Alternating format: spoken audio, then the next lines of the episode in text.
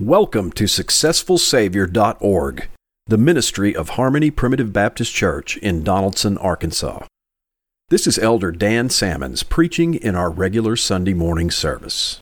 I intend to pick up today with some of the ideas that Elder Phelan set before us last week. He kind of opened up the subject of how do we as Christians relate to Israel, right? And with all the stuff going on in the Middle East right now, yeah, there's an awful lot of stuff floating around on social media and in the news outlets, and there are very uh, stridently held positions by Christians that kind of cover the gamut, no matter where you might fall on the continuum of who you want to support in all of that.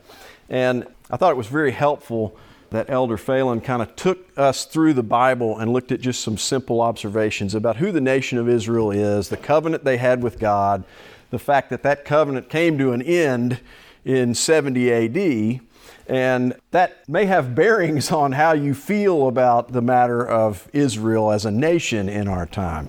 Uh, so I thought that was very helpful. But today I want to talk about two things uh, kind of in that same realm. The first is Abrahamic faith, the faith of Abraham. And then I want to move to the topic of spiritual Israel. When you read the Old Testament and you see this story of Israel, Paul said those things were written as ensamples to us. What that means is that the things you see going on in Israel have application in the life of a New Testament Christian. Now, they had a different religious world, so to speak. They had a different covenant of worship. They were required to do things in a very different way than we are, though they had the same God. They just didn't have as much revealed to them. And the order of worship they had and the, the manner of worship was really intended to depict in type and shadow the things that the church would have and would understand as a result of the ministry of Jesus Christ and the New Testament. So, if you can think about the things in the Old Testament as being more or less sort of allegorical depictions of what Christ would come to do, they had reference to that. They're types and shadows. These are, you know, stories that in some ways mirror and illustrate things that Christ would come to do and that we now have in the fullness of time with the ministry of Christ. We no longer worship in types and shadows. We have the reality of the Lord Jesus Christ, God in the flesh, right? Who took on our sins. We know this. We have a, a much closer affiliation with the truth through the New Testament. I know many of you are going to have family come in for Christmas. You're going to see a lot of family, some of the family you haven't seen in a while.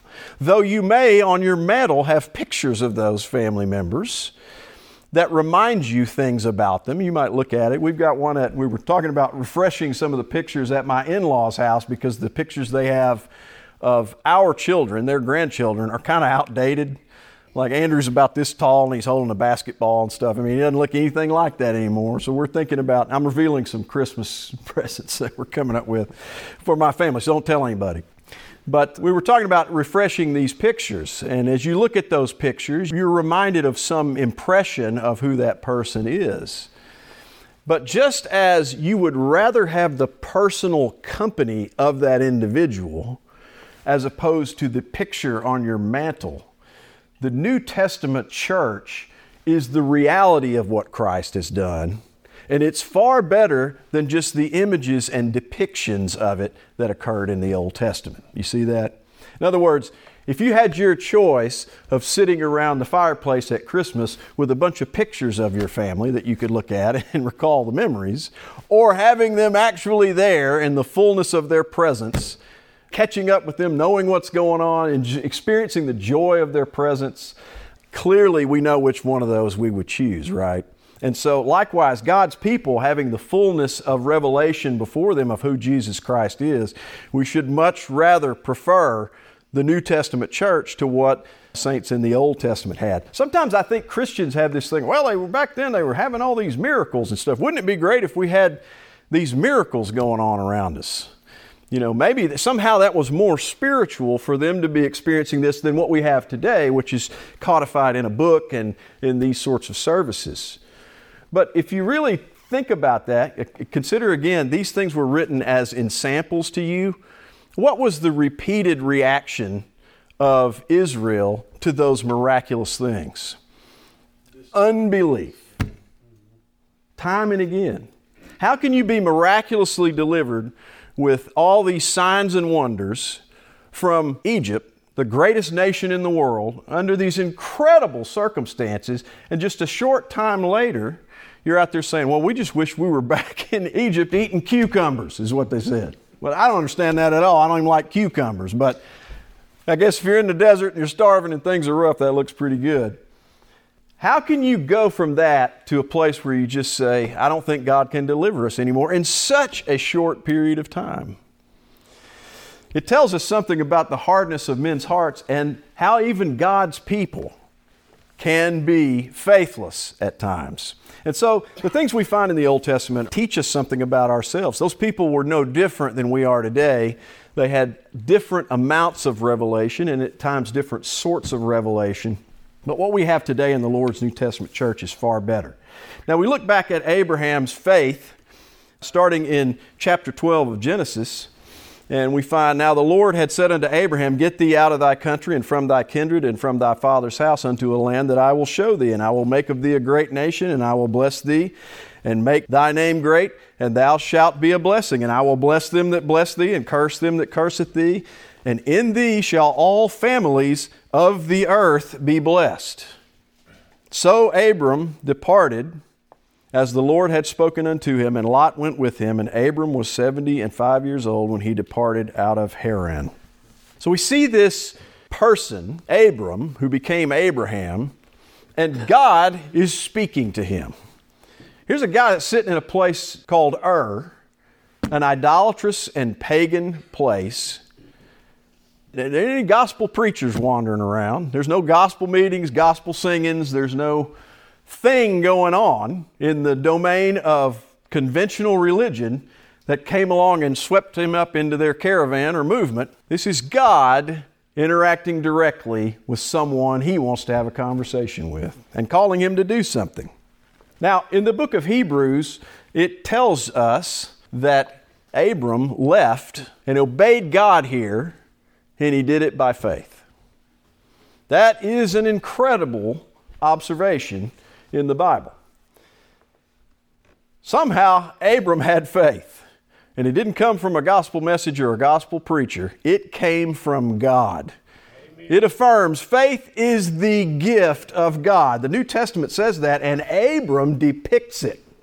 He's sitting in the middle of a pagan, idolatrous generation, and somehow God has given him faith because he had faith sufficient to obey the command of God to leave the place where he was.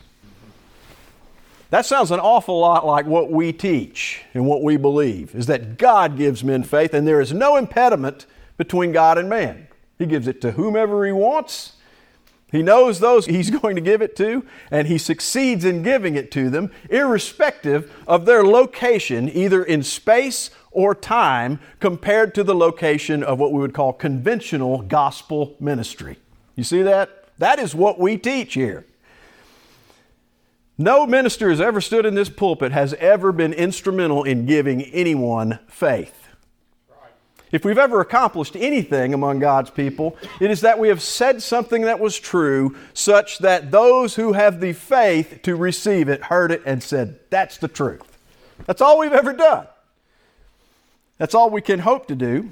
In fact, gospel ministry is utterly dependent on God's preceding work of having given a man faith so that he could hear and value something said of a spiritual nature. Well, you're saying, why do you make such a big deal out of the fact that Abram left by faith? He left and obeyed God here by faith. Why are you making such a big deal out of that? We all agree with that. Well, it comes up if you turn a couple of pages. Look over at Genesis 15. Oftentimes people ask us, why do you make such a big deal about primitive Baptists are not Calvinists? And this is one of the reasons why. If you kind of want to get into that matter, you seem so close. You both believe tulip, and seems like you believe you agree on a lot of things. Well, we do agree on some things. We, we probably agree with them on more things than we do many others in Christendom. So we should admit that. They have some embracing of election and predestination, and we have different ways of understanding those things, but they don't reject election and predestination like a lot of Christian groups do. So there's some similarities. Maybe they're a little closer to us in some respect, but here's one of the places where we kind of part company. Remember, Abram left Ur by faith. Amen? That's Hebrews, teaches us that. Chapter 15 says, After these things, the word of the Lord came unto Abraham in a vision, saying, Fear not, Abram, I am thy shield and thy exceeding great reward. And Abram said, Lord God, what wilt thou give me, seeing I go childless, and the steward of my house is this Eliezer of Damascus? And Abram said, Behold, to me thou hast given no seed, and lo, one born in my house is mine heir. And behold, the word of the Lord came unto him, saying, This shall not be thine heir but he that shall come forth out of thine own bowels shall be thine heir. This is kind of an incredible promise when you consider Abram's natural state. This would be like, really? That sounds pretty incredible. Well, it is going to be incredible. It's a miraculous promise that's being made here. And he brought him forth abroad and said, Look now toward heaven and tell the stars if thou be able to number them. By the way, the answer to that, can you number the stars? The answer to that is no, I cannot number them. That means none of us know how many, exactly how many are going to be in heaven. We can't even see all the stars with the natural eye, right? You can't see all of God's children with the natural eye either, but God knows who they are. But he says, Thou be able to number them. He said unto him, So shall thy seed be. Well, he's talking to Abraham, and he's not talking about the nation of Israel. Right. Now, there is reference here. There's obviously a natural family that's going to come out of Abraham, right? We know that's true. Again, that's the picture that depicts a spiritual reality that we now have in the fullness of time in the Lord's ministry and in the New Testament. You see that? So, yes, there is a nation that is going to arise from Abram's loins, so to speak, and that is a natural promise made to Abraham. But there's a spiritual message going on here, and that natural fulfillment depicts a much greater spiritual truth. You see that? When he's talking about this group, so shall thy seed be, he's talking about the people who are God's people. He's talking about spiritual Israel. By the way, old Baptists at times get accused of, well, y'all think it's us, us four and no more is what y'all preach. You think you're the only ones going to heaven because you're so particular about what you believe doctrinally. That means you think you're the only ones that are right and you're the only ones that's going to heaven. Totally false. I've never heard an old Baptist say that. I've heard a lot of Calvinists talk that way, but I've never heard an old Baptist. If anything, I would say old Baptists tend to err on the side of thinking everybody's going to heaven. And that's, that's where their problem lies more than anything else. You know, the Bible says, Behold the goodness and severity of God. And sometimes maybe we are apt to think of His goodness and turn a blind eye towards His severity. But the reality is, we believe as Abram believed, as Abraham believed, which is this promise So shall thy seed be. There is going to be a great host in heaven. That tells anyone with any amount of sense, anyone who has the most basic mathematic skills would have to affirm that that means there's going to be more people in heaven than just primitive Baptists. Amen? Amen. Amen. So I want us to know this. You can be standing in the truth you can have people say, well, that means you think it's us four and no more, and that's what y'all teach, and that's not true. You can know this truth, but knowing this truth is not the thing that gets you into heaven, right? It's the promise that gets people into heaven. You see, that's what God promised He would do that's going to deliver anyone to heaven. That's why there could be a multitude which no man can number, is how Revelation puts it, right? That's why it could be that. So shall thy seed be. And verse 6 And he believed in the Lord, and he counted it to him for righteousness. Now, this is the verse that is often raised up among Calvinists as the demonstration of justification by faith. You see that? And what they mean by that is something along the lines of man is not eternally justified before the throne of divine justice until he exercises faith towards God as Abraham did in this moment. That's what they mean by it. A man must believe actively and ably some truth like this, and only at that moment is he justified before God. You see that? That's kind of what they mean when you hear Calvinists speaking about justification by faith. Now, what's the problem with that? It goes back to Genesis 12, doesn't it? Hebrews says that Abram obeyed God when he departed Ur, and he did that by faith. That means Abram, three chapters earlier, was already a man who had faith. Amen. Genesis 15 6 cannot possibly be the moment that he became eternally justified before God because he believed something God told him. It can't possibly be that because he already had faith before. He was already a regenerate man. You see that? Had to be the case.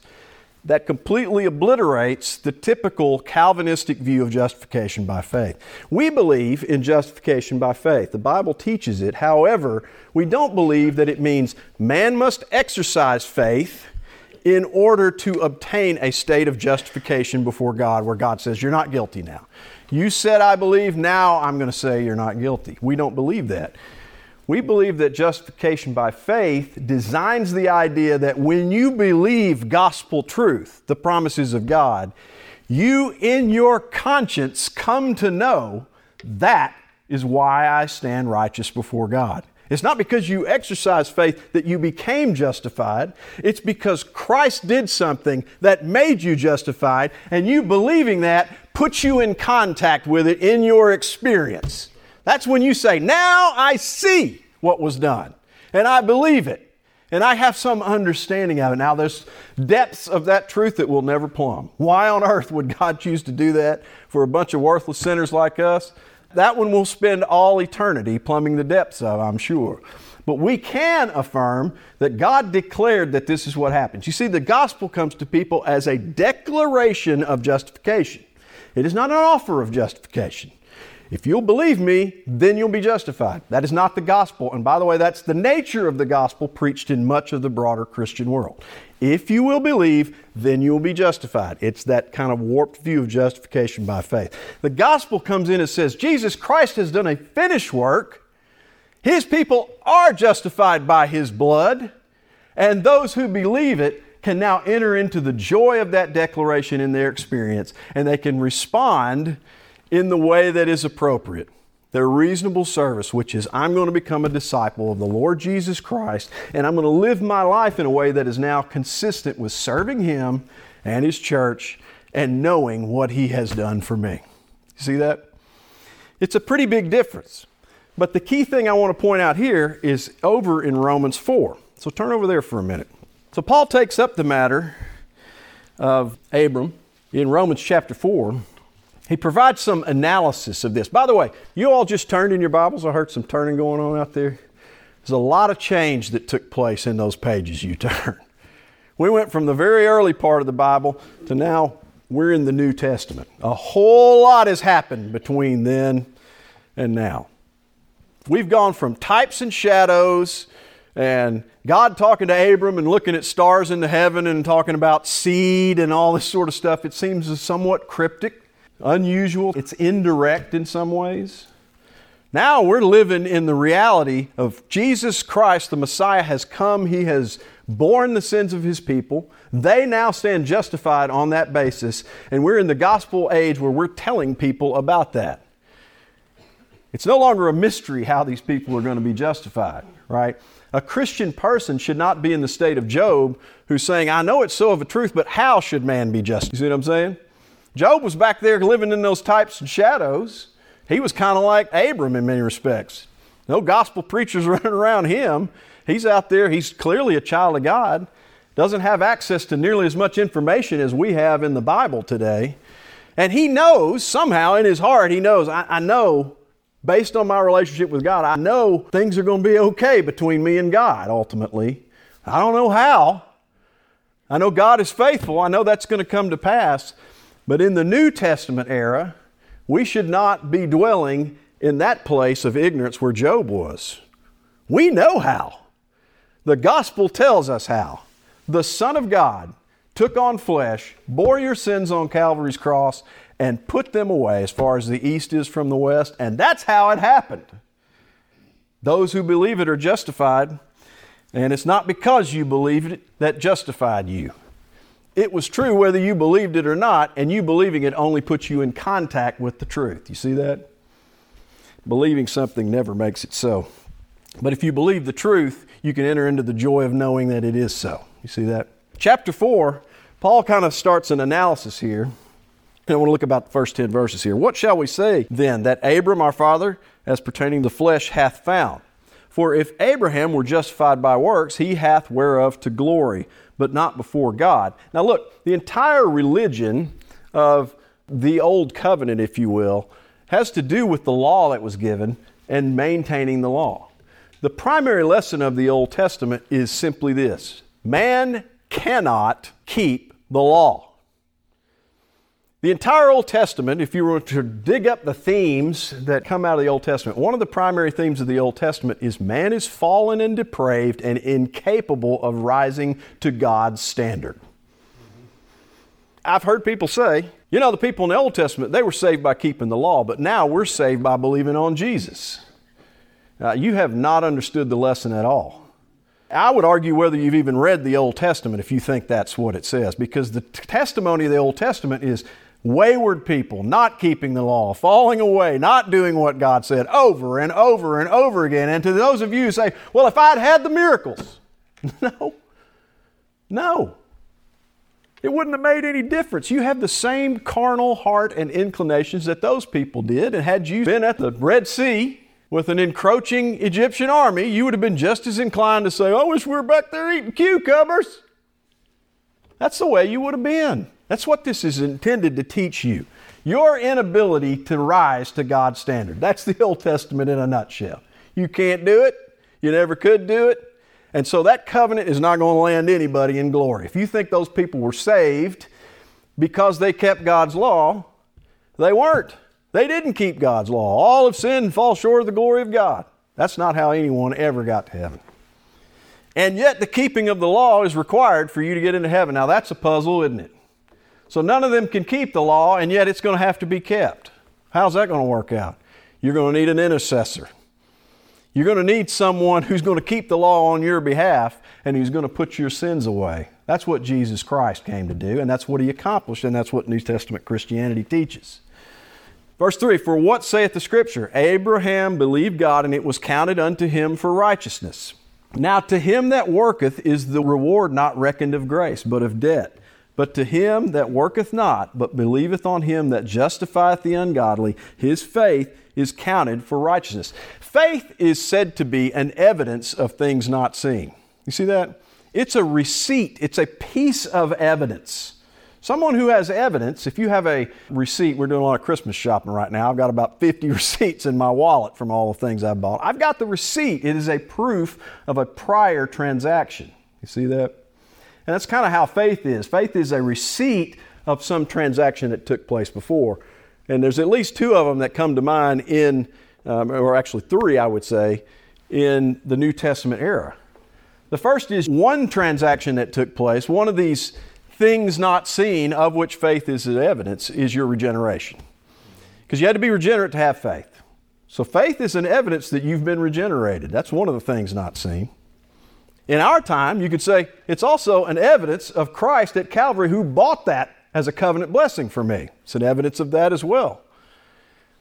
It's an evidence of your election because only the elect are given that blessing. So, those are three things that none of us saw, of which faith is an evidence. You see that? So, when you talk about this righteousness being imputed, you're talking about Abram bringing forth the evidence of faith in his life, that he is one of those that Psalm 32 2 says, you know, blessed is the man unto whom the Lord imputeth not iniquity. That's what it's saying, right?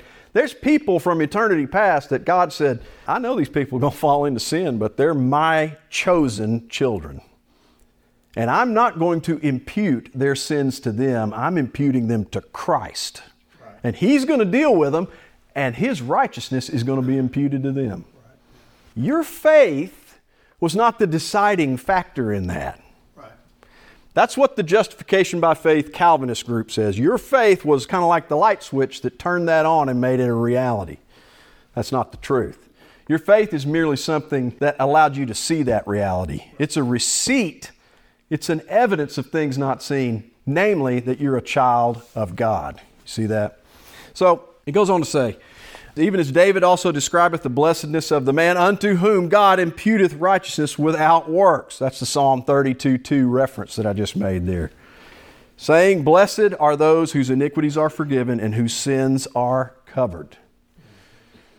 Blessed is the man to whom the Lord will not impute sin. That's Paul quoting Psalm 32 2, kind of putting it in his own words there, but with the same meaning right? The blessing is that God had decided long ago there's going to be some people in this world who are covered by the blood of Jesus Christ. Their sins are never going to be counted against them. It's not, I'm going to make it so that that's possible provided they'll do something. That's just another works based system, right? When you do that, you've just turned faith into a work. That's not how it works. Faith is an evidence of things not seen. Your prior regeneration, your representation at Calvary by Christ and your election before the foundation of the world. So, verse 9 Cometh this blessing upon the circumcision only or upon the uncircumcision also? Now, this is a reference to are you in this covenant yet? This Old Testament covenant? In their time, circumcision and uncircumcision was largely speaking of Jews and Gentiles. But in this instance, it's really talking about the specifics of Abram's entering into this covenant, which was signified by circumcision. And he says, For we say that faith was reckoned to Abraham for righteousness. How was it then reckoned when he was in circumcision or in uncircumcision? Not in circumcision, but in uncircumcision. See? I think Paul's identifying a potential Jewish loophole here. They would say, Oh, yeah, we hear you, Paul. We hear what you're saying about this grace matter. But he still had to get circumcised, right? That's the thing he had to do. Everybody's looking for the thing you got to do. Paul's saying this grace was given to him before he did the thing that God asked him to do. You see that? It's just like how he left Ur. He had to have the grace of God on his life such that he would have faith so that he could leave Ur by faith and obey God. See that? It had to happen before that. This is really the primary error that many in Christendom make today. They're trying to hinge everything on what man does at some point. And if you listen to most people's testimonies, it's like, well, I did this and then I gave my life to Jesus.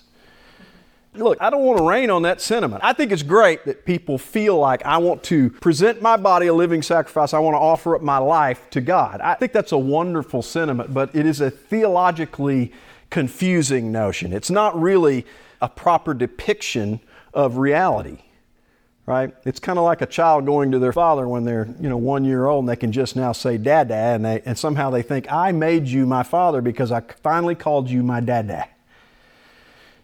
And the father would look at them, if they, if they could express that sort of thing, you know, you would look at your child and say, that's really not how it works, you know? We were thinking about you long before you were even born. We've been making plans for you. We've been taking care of you when you didn't know anything. You're just lying there like a blob, making messes everywhere. That's how God's children are, too. And so I, understand, in one sense, this idea of I'm going to build my Christianity by looking out in my world and, and, and seeing my own personal experiences of faith and then trying to kind of build the story based on that. But your experiences are not a trustworthy guide in such things. And there's things in your spiritual life that occurred before you had any sensibility of them, else you would have had no spiritual life to have those sensibilities. It works the same way in your natural life. I'm sure my mother has memories of holding me the moment I came out of her womb. I have no recollection of such a thing. Now, that was part of my natural life. I'm sure there are many people that are still around today who could tell me about instances that occurred in my natural life that I have no natural recollection of whatsoever, but I was naturally alive at that moment, irrespective of the fact that I had no cognition of it. See that? People's spiritual lives can work in very much the same way. I suspect if you examine many people's testimonies about how God was working in their life and they didn't, there'll be something of, well, I felt really guilty and I knew I hadn't been doing this or that. I, I wasn't going to church. I wasn't reading the Bible. I wasn't doing these things. And then the Lord was working on me. And then I decided I needed to go to church. And then you, they keep going. And at some point they get baptized or they join the church or they do something, pray the sinner's prayer. And then they say, right there, at that moment, that's when I was eternally saved and going forward. I understand that from the point of trying to make sense of it as an experience. But what was all that stuff that happened before you did the thing that got you eternally saved? Either that stuff was done in unregeneracy, it was insincere, you didn't really believe it because you didn't have faith. It was either something like that, which why would you even tell people about it if that's the case? Or perhaps what the Bible teaches is that there's a difference between being born again and being converted. There's a distinction between regeneration and conversion. Regeneration is a work that God does. He may do it for many people. The Bible talks about people being born again in the womb. That's very early.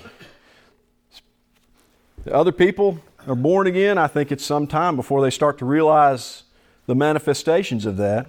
I think in that testimony that I kind of framed up there for you, you have someone who's having that sort of experience. I think it's likely that they were born again quite some time before they ever got in the waters of baptism or prayed the sinner's prayer or anything like that. But they're trying to assess the world through what religion has told them. And religion will tell them that's when you got saved, right? That's when you got eternally saved. That's when you were born again. That's what religion, Christian religion, will tell them in most quarters. But what we're telling you is just like with Abraham sitting over there in Ur, not looking for God any more than anything, God enters into people's lives and starts changing the way they think. And so all that conviction and stuff that went on beforehand, all those thoughts and all those, you know, I know I'm not good enough and all that reality, that realization of that you're a sinner. All that stuff was part of your spiritual life. See, God did something and He didn't need any of our help to do it. That's just how it is. So I'm thankful for that. And this is why it's so important that Paul makes the case that, look, Abraham, it's not like the Old Testament saints, they had one flavor of faith, and the New Testament saints got another flavor of faith. That ain't how it works. It worked just the same in Abraham's day. The real difference is how much information they had on what I call the gospel mechanics of how they were eternally saved. You got a lot more information. When I was a kid, you get your car fixed and you take it down to a place, and the guy would come out and he'd tell you, well, it's this, that, wrong with it, you know or maybe they don't even explain it very well, and they just say it's going to be three hundred dollars, and you you pay them, and, and that's kind of how it's done. I didn't have a whole lot of information, and sometimes the guy explaining it, what you know, didn't have much to tell me about it to give me a sense of what was really wrong. But you just go with it. You hope it's okay. In recent years, when you take your car into some places, at least places in Little Rock, they send you a video and like the mechanic is standing there and he's like, okay, you see this CV boot right here? It's torn. You see all this oil it's throwing around here? Now you're probably going to have to replace that pretty soon. And over here we see that your radiator has a pinhole leak right here. And you see, I got a lot more information to work with when a mechanic is showing me that. And I can really enter into something about the mechanics of what's going on with my car when I see that explicit of a picture. The New Testament is that sort of explicit picture for God's people. It shows you specifically what Christ has done. It shows you something about the damage and what needed to be repaired, and it shows you that Christ has repaired that. So it's important to note we have the same faith as Abraham, but we have access to different levels of information in the New Testament era. Skip down to verse 23. Now, it was not written for his sake alone that it was imputed to him, but for us also. You see that? These Old Testament examples are applicable to us. You're supposed to see that. You're supposed to make that connection that, hey, it worked the same way in Abram's day as it does in our time. God found me in a waste howling wilderness, just like He found Jacob, right? I mean, these things work in the same way. And we need to believe what God has done in our lives based on the testimony of Scripture, not based on just whatever we've seen through our own experiences. If I were to measure the distance of my life in time based on experience, I'd be a couple of years younger than I am right now. You see that?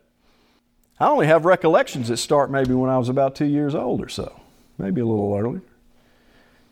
But that's not an accurate measure of my life. See that? So it is with your spiritual life.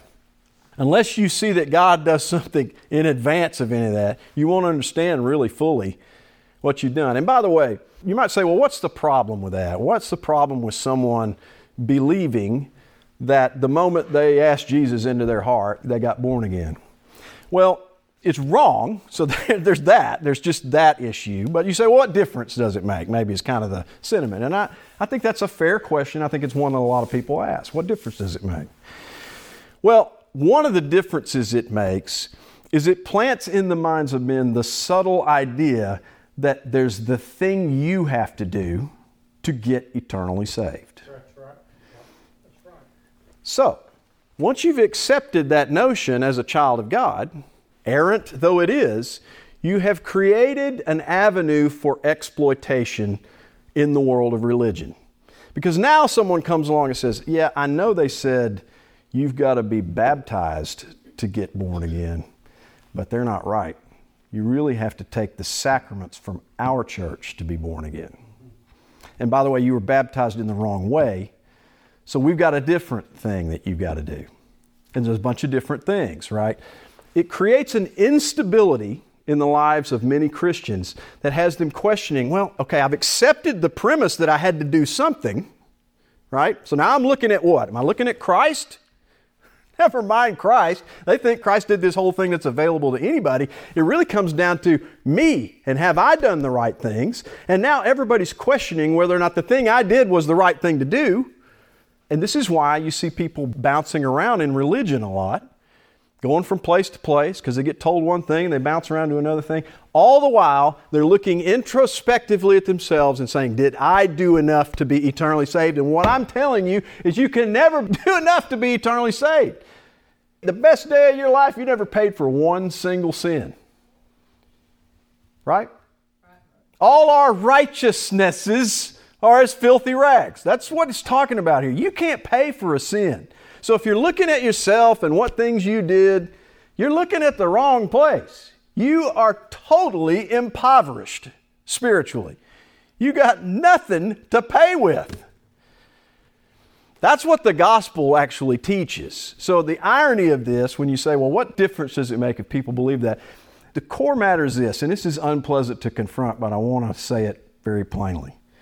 The core matter is this people who believe that have not heard and believed the gospel of Jesus Christ. Amen. They're still looking at something they need to do. I'm not saying they're not a child of God. I'm saying they've been taught something that is visiting great confusion into their lives. I can remember a, minister telling me one time, he would, you would talk about these sort of things, he would just say, Yeah, just look to Christ. And I would think, Well, what, does that even mean? He would say that, just, you got to look to Christ. And it kind of dawns on you yeah, I see what you're saying now. Christ is the one who did the work, it's not us. All you ever see in us is some evidence that Christ has done a work. And it's going to be imperfect. We're going to have a lot of problems and things like that.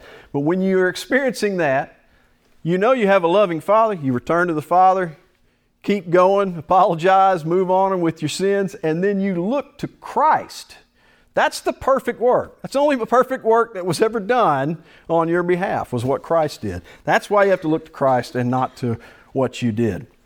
So this was uh, written not only for him, but for us also, to whom it shall be imputed if we believe on him that raised up Jesus, our Lord, from the dead. There is a real deliverance that comes in the life of a child of God by believing gospel truth. It doesn't effectuate the work of Christ. Many in Christendom teach this kind of idea that you're almost the president of the United States, and God is kind of like Congress, and He's put up a bill that says Jesus died for your sins, and you get to either sign it into law or veto it. And that's not how it works at all. It doesn't work that way. But believing what has been done on your behalf visits great joy into your life. And that's why he starts chapter 5. Uh, or, or, let me do 25.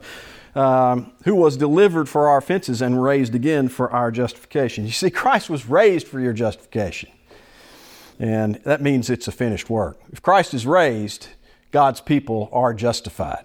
See that? And it doesn't require your faith in order to ratify that justification. However, when your faith embraces that declaration, you can enter into the joy and peace of it. And for that reason, he starts chapter 5. Therefore, being justified by faith, we have peace with God through our Lord Jesus Christ. That's how we know it and experience it in the gospel era. You see that? This is talking about spiritual Israel. Let's turn over to chapter 9 and we'll, maybe we finish up here. He makes this statement.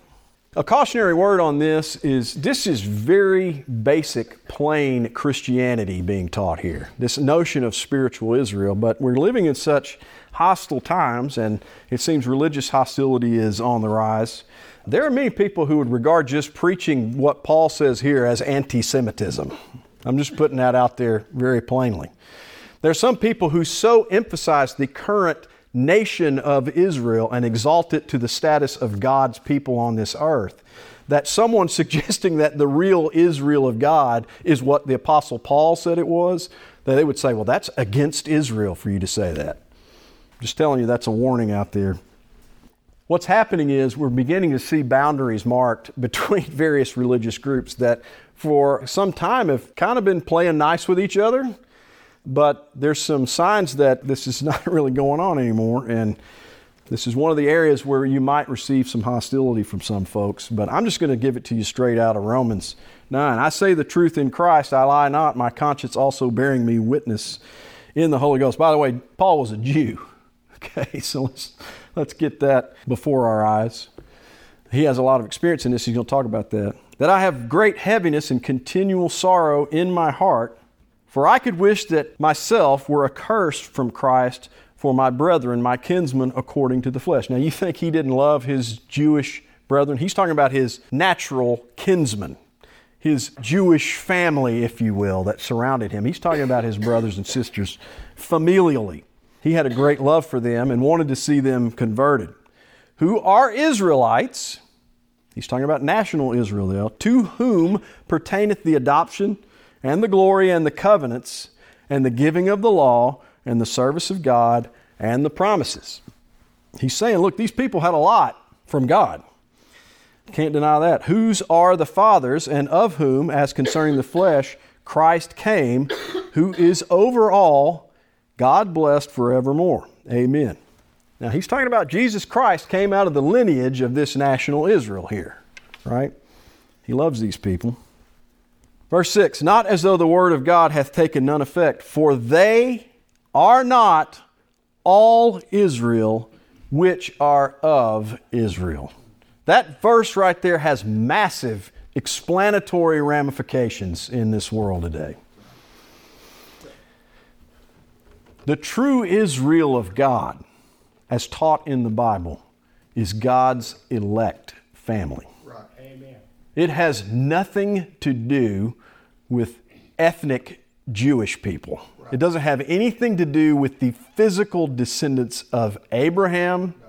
or Isaac or Jacob. It has to do with the spiritual descendants of them, those who have the faith of Abraham, Isaac, and Jacob. When people might come to you and say, Do you support Israel? Well, I can tell you one thing, you could definitely say you should support the spiritual Israel of God. I am totally in support of that. The matter of the nation of Israel today is a much more complicated political matter. By the way, just in the interest of tickling that a little bit, I believe that what occurred back in October, I think the nation of Israel has the right to defend itself, and I think they were attacked in that. There's a kind of a notion out there now, however, that is if you're not willing to endorse any and everything that Israel wants to do, that therefore you're anti Semitic. That's a little bit too much for me. So there is a nation of Israel. There's a very complicated situation over there. Let's just put it that way. It's very complicated. I think they have the right to defend themselves. I don't see how anything other than some sort of a two state solution like we have today, where they're going to have to figure out how to play nice with each other, is really going to be feasible. But I don't think there are any good evident solutions to resolving that matter over there. And really, primarily, where I'm going with this is I'm not sanguine about the notion of our children going over there and getting wrapped up in the midst of a bunch of stuff like that. That's where I'm coming from personally. That is not, I'm preaching that from the Bible. But I'm saying it's a very complex, unpleasant political matter over there. And you should not be of the notion that because you are a Christian, you must support the nation of Israel in every single thing that they ever do. I just don't believe that. So, say that just to clarify, let's say you know kind of where I'm coming from on it. They are not all Israel which are of Israel. Maybe I'll just end on this. I have had a few other points I wanted to make, but I know I'm coming up on time. The nation of Israel, as it was known in the Old Testament, so to speak, really ceased to exist in 70 AD. It was utterly destroyed. Prior to that time, if you were a Jewish person, they had records there that could, that could show you your family heritage. Those people could trace themselves back, you know, to the patriarchs and whatnot. All of that was destroyed. So even the ability to demonstrate that someone is a Jew in the way that someone would have in the time of Christ has been obliterated. So this verse is saying, They are not all Israel which are of Israel. It's simply saying this. There's a couple of things I would draw out of that. First of all, it's broadly taught among some groups in Christianity that if you are a, a national Israelite, you're one of God's people from the Old Covenant and you're going to heaven as a result of it. That is not true. If that was true, it would have to say quite the opposite. They which are of Israel are all of Israel, right? That's what it would have to say. It would have to say, if you are a national Israelite, you're already in spiritual Israel. It's saying not every Israelite is an elect child of God. Okay? That's a simple Christian fact that's plainly declared in the Bible. But I'm telling you this there will be people who will say that declaration of Paul is anti Semitism because we believe all the national Israelites that we're all God's children. You see that?